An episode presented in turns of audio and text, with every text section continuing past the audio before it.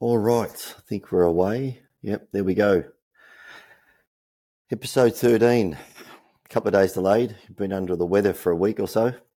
Yeah. Trying to recover. Terrible. That flu's been going around. Yep. All right, cold.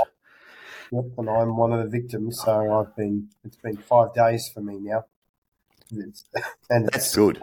They they take like I've minimum two weeks now. I just have to say to myself, it's two weeks before I recover from any infection I get, cold or chest infection.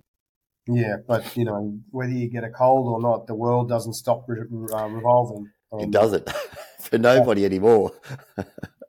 um, athletes need coaching and, and preparation. And the, I mean, one of the athletes running all this week in regionals, which was, um, you know, I missed a few of the days, but I did get to one or two days to watch them and and help them out, which is um, which was a real struggle, was because I couldn't really breathe and I couldn't get oxygen and I'm coughing and it's just horrible.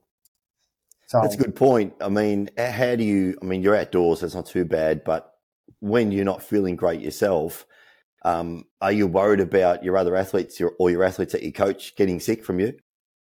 That yeah, you, you? you Yeah. are. You're worried about because you're. I mean, there's thousands of people at regionals. It's a big regionals is big, um, so it's um, yeah, you're worried about infecting people. Um, but you know, but their athletes start stressing if you're not there, and you know, you got to you keep the distance, and but they, you know, it's I don't know, it's it's tricky. Yeah, I mean, getting sick's not good. Um, for anything. I mean, it's just No, it's just horrible. in the, in the people game, um, which I am. Um, so um, it's uh, you know, and the hardest thing, well, one of the hardest things that happened this week, I know, with one of my athletes. She's only sixteen, but she just run a really hard three k. She qualified, you know, to go on. She uh, didn't run the time she wanted. She ran like ten forty for three k which is not bad, but it's not where she wanted to be. Um, then came out, ran an 800. She didn't run the time she wanted there, even though she qualified. That's all she had to do. And she was crying and all tearful. And then went out the next day and then ran a 1500 in four minutes, uh, 55, which she was very happy about. That was a good time for her. Yeah, it's funny sometimes, isn't it? Some of these races where, and we've spoken about this so often, and you can't, you just can't identify why sometimes one race is really bad and the other race is quite good. Um, I'll wind back a little bit. I was thinking about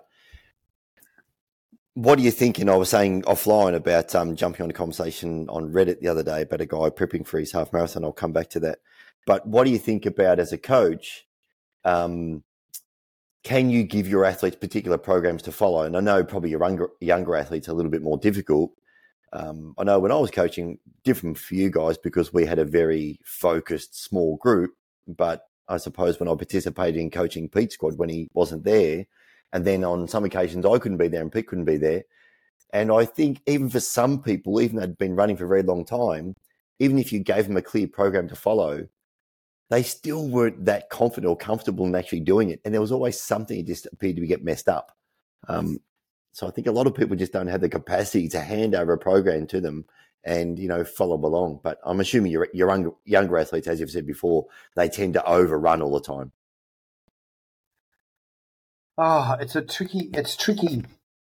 Yeah, it's a tricky conversation because it's such a, a individual and personalized thing, and it depends on where your athlete is in their journey um, as to how you deliver a program. And sometimes you've got to under deliver in with with to over deliver.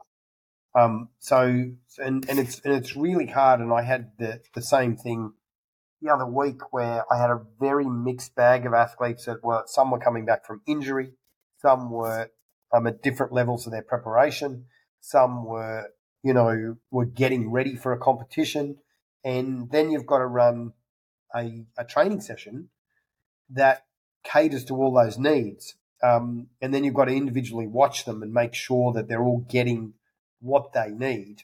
Um, and one of the things that I've learnt, and that's a, this is by the way for almost any age except for very young kids, which you can just run them ragged.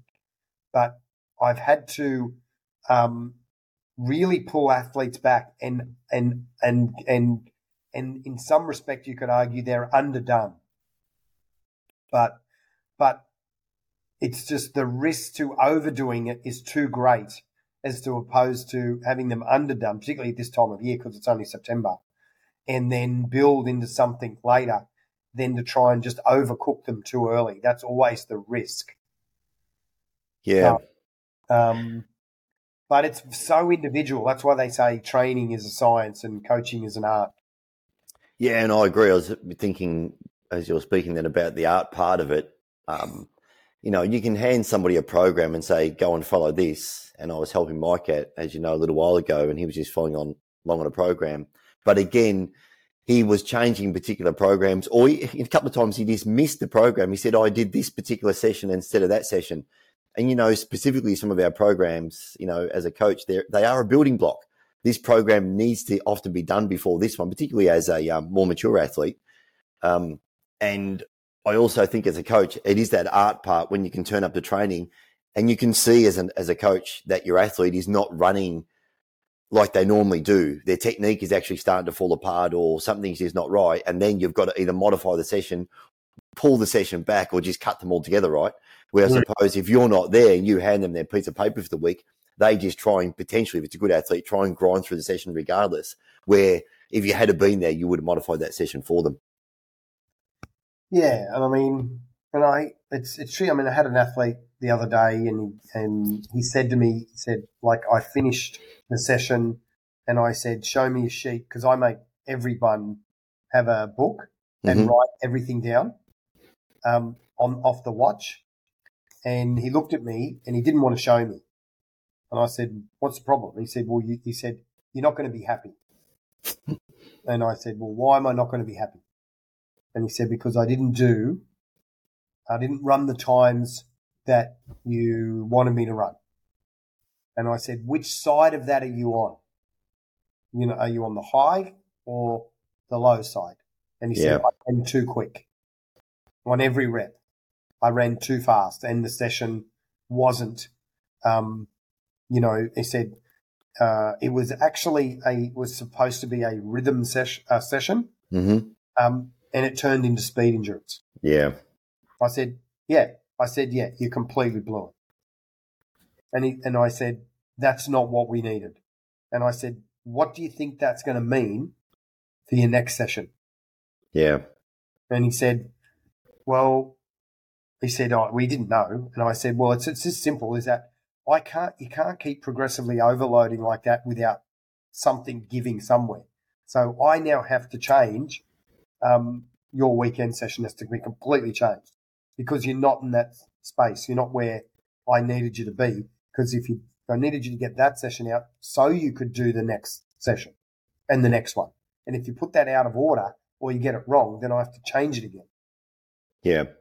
And that's, and that's, the, that's, that's, that's the art part of coaching. Well, that's the art part of coaching to get it right.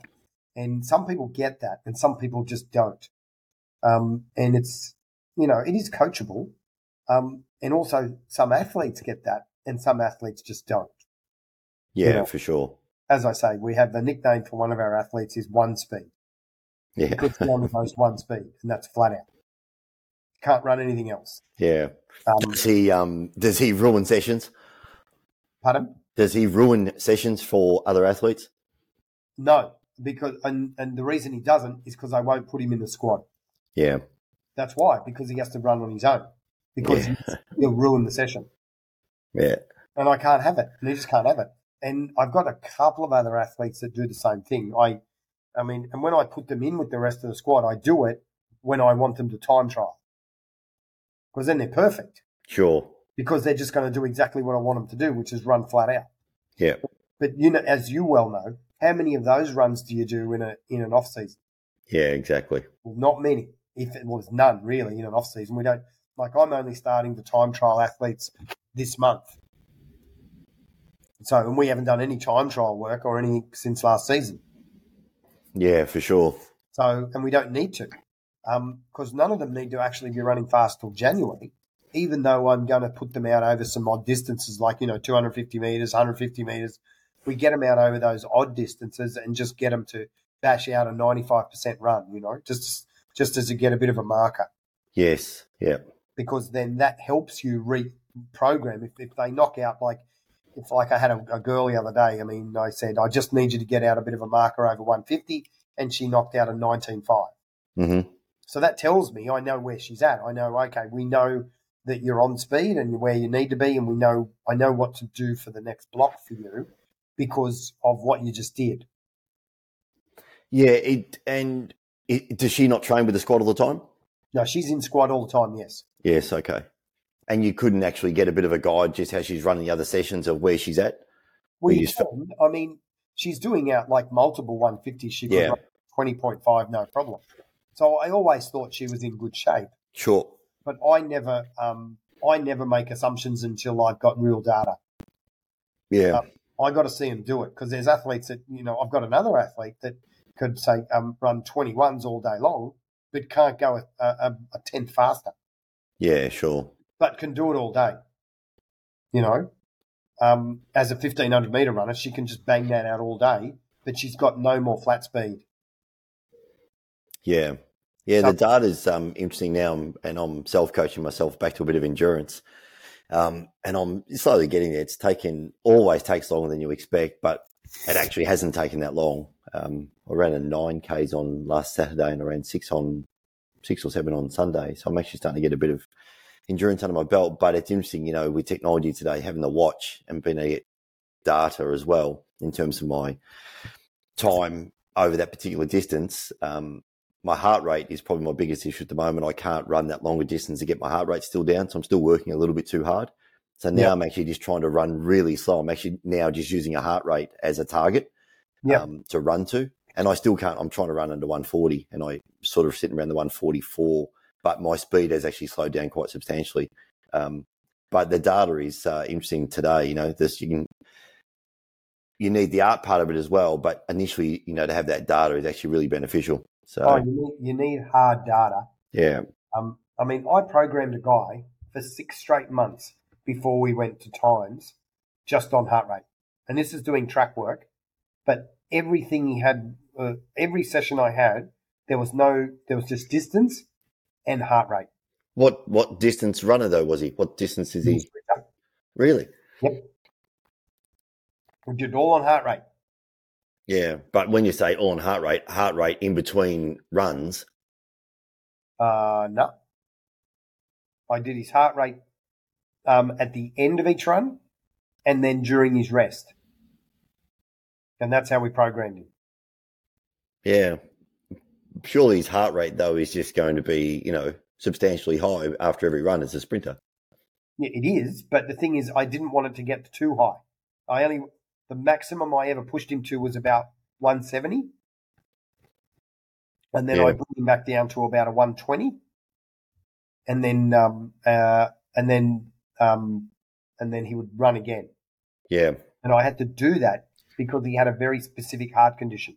Yeah, okay. So yeah. I had to train in heart range until he got medical clearances and we knew that his heart would handle the workload. Yeah, sure. Yeah, that's a little bit different. You got sort of, how old was he? Or is he?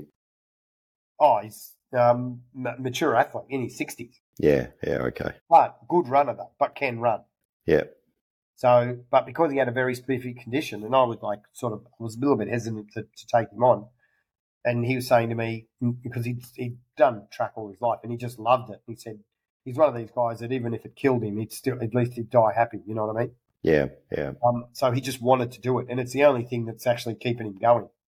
But since we did it that way and he's gone back for his medical checks, his, um, his heart, um, has actually improved. Yeah, sure and all of his metrics on his heart from his cardiologist has said, no, actually, you know, you're from the work you've done and making your heart stronger, you're actually in better health now than when um, before you started this program. Yeah. So that's very encouraging.